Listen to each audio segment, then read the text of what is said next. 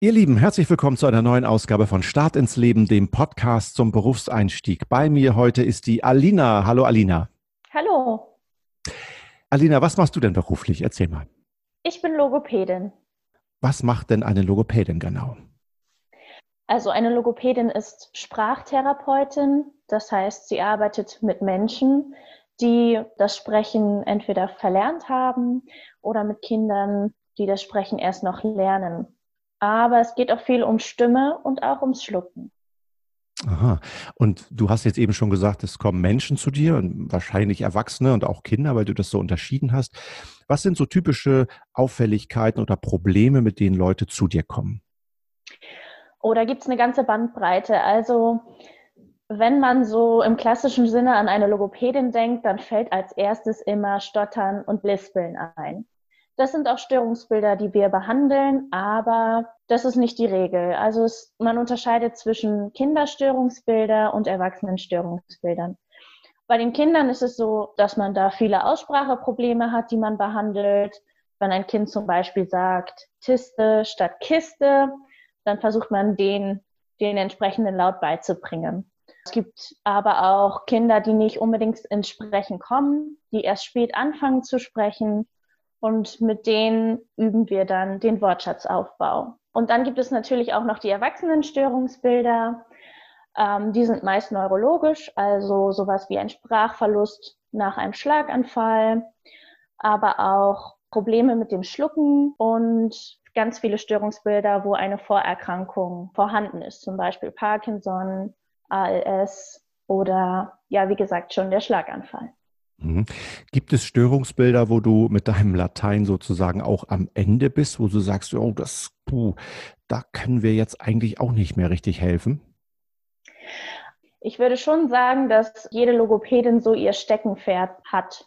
Ich behandle nicht alle Störungsbilder, zum Beispiel Stottern äh, mache ich ungern, aber auch Schlucken habe ich ganz ausgelassen. Was ich dann mache, ist viel Stimme und viel Kindersprache.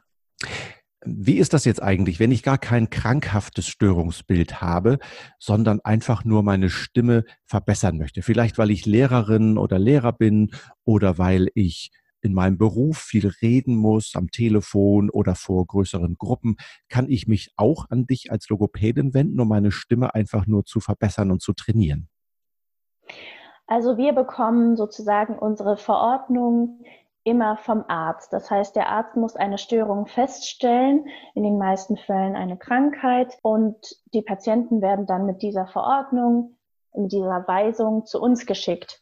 Das heißt, es gibt auch Logopädinnen, die das teilweise machen und so sprecherzieherische Maßnahmen anbieten, aber das muss dann meist privat getragen werden. Wir sind eher dafür da, Pathologisches wieder in die Physiologie zu bringen. Mhm. Also ihr unterscheidet zwischen Logopädie und Sprecherziehung. Habe ich das so richtig verstanden? Genau, oder auch Stimmbildung. Da gibt es ja auch viele, die klassischen Gesangslehrer zum Beispiel, ähm, die machen viel Stimmbildung. Du hast eben mehrfach gesagt, die Logopädin, ist das ein typischer Frauenberuf oder gibt es auch männliche Logopäden? Die gibt es auch, aber die sind selten, sage ich jetzt mal. Ah, ähm, woran liegt das? Ja, ich denke, es ist ein sozialer Beruf und ähm, da interessieren sich eher die Damen für.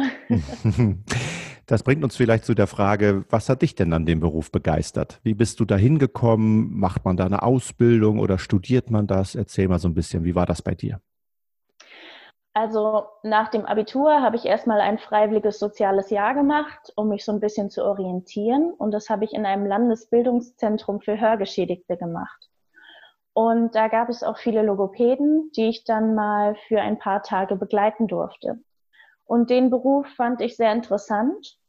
Und ähm, genau nach diesem freiwilligen sozialen Jahr habe ich mich dann für eine Ausbildung beworben. Die Ausbildung ging drei Jahre und danach kam das Staatsexamen und jetzt bin ich fertige Logopädin. Mhm. Ja. Kannst du ein bisschen äh, auf die Inhalte der Ausbildung eingehen? Was hat man da zu erwarten? Worauf kann man sich da freuen? Also es wird natürlich jedes Störungsbild einzeln behandelt. Am Anfang sind es erstmal Grundlagen, wie funktioniert überhaupt der Körper, wie ist das mit dem Sprechen, wie wird das aufgebaut, also beziehungsweise wie, wie entwickelt sich das, was passiert im Hirn. Also es ist auch sehr medizinisch, was ich vor der Ausbildung nicht gedacht hatte. Ähm, da habe ich mich dann doch gewundert, was hinterher alles für medizinische Fächer in der Ausbildung vorhanden waren ist auch sehr viel Praxis. Man therapiert schon erste Patienten hinter so einer Spiegelscheibe, wie bei der Polizei. So ein bisschen kann man sich das vorstellen. Mhm. Von der einen Seite sitzt man mit dem Patienten und von der anderen Seite sitzen dann die Lehrlogopädinnen und schauen einem beim Therapieren zu. Mhm. Du hast vorhin gesagt, in der Praxis und sprichst von wir. Das heißt, ihr arbeitet dort mit mehreren Logopädinnen und Logopäden. Ja, genau. Also ich habe viele Kolleginnen und einen Kollegen, der im Büro arbeitet.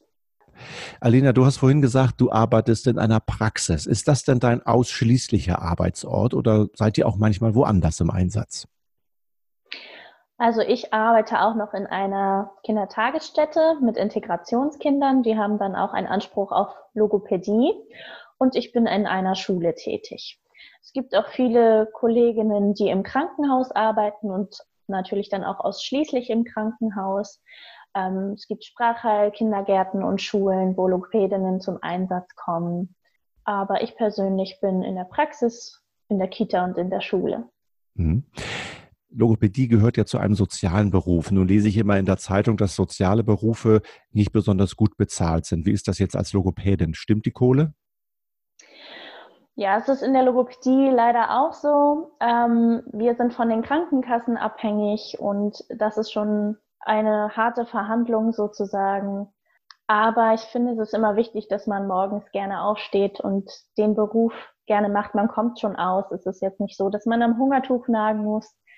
Aber das große Geld ist es auch nicht. Mhm. Wenn du sagst, ihr seid von den Krankenkassen so ein bisschen abhängig, dann heißt das, dass für bestimmte Störungsbilder, so hast du das vorhin benannt, also Lispeln, Stottern und so weiter, feste Sätze pro Sitzung bezahlt werden. Das ist also keine Privatleistung, wo man jetzt als Logopädin sagen will, ich nehme jetzt aber 500 Euro, weil ich finde das so cool und ich bin ja auch die Beste. So geht es offensichtlich nicht. Nee, genau. Also es gibt, wie du schon sagtest, für bestimmte Störungsbilder bestimmte Sätze und ähm, ja, das ist halt davon abhängig, wie viel man dann auch letzten Endes als Logopädin verdient. Was würdest du denn sagen? Was muss man als Logopäde oder als Logopädin, als junger Mensch, die sich, für, sich vielleicht für diesen Beruf interessiert, denn mitbringen, um den Beruf wirklich gut machen zu können? Also man muss auf jeden Fall eine hohe Empathiefähigkeit haben. Man muss sich gut in andere Menschen hineinversetzen können. Man muss auch gewisserweise mit schweren Schicksalen klarkommen denn es sind ja immer Krankheiten, also Störungen, die einem in, in dem Beruf begegnen. Man muss gerne reden wollen, ja, und man muss auch Spaß am Spiel haben, sag ich jetzt mal, denn es ist einerseits viel Übung, aber gerade mit den kleineren Patienten auch viel Spiel. Und wenn man nicht so gut auf so eine tiefere Ebene, sage ich jetzt mal, also auf die Kinderebene kommen kann, dann gestaltet sich das natürlich schwierig. Alina, ganz herzlichen Dank für diese Einblicke. Schön, dass du dabei warst. Ja, ich freue mich auch. Danke. Ihr Lieben, das war Start ins Leben, eine neue Episode Podcast zum Berufseinstieg. Stay tuned, bleibt gesund, bis zum nächsten Mal.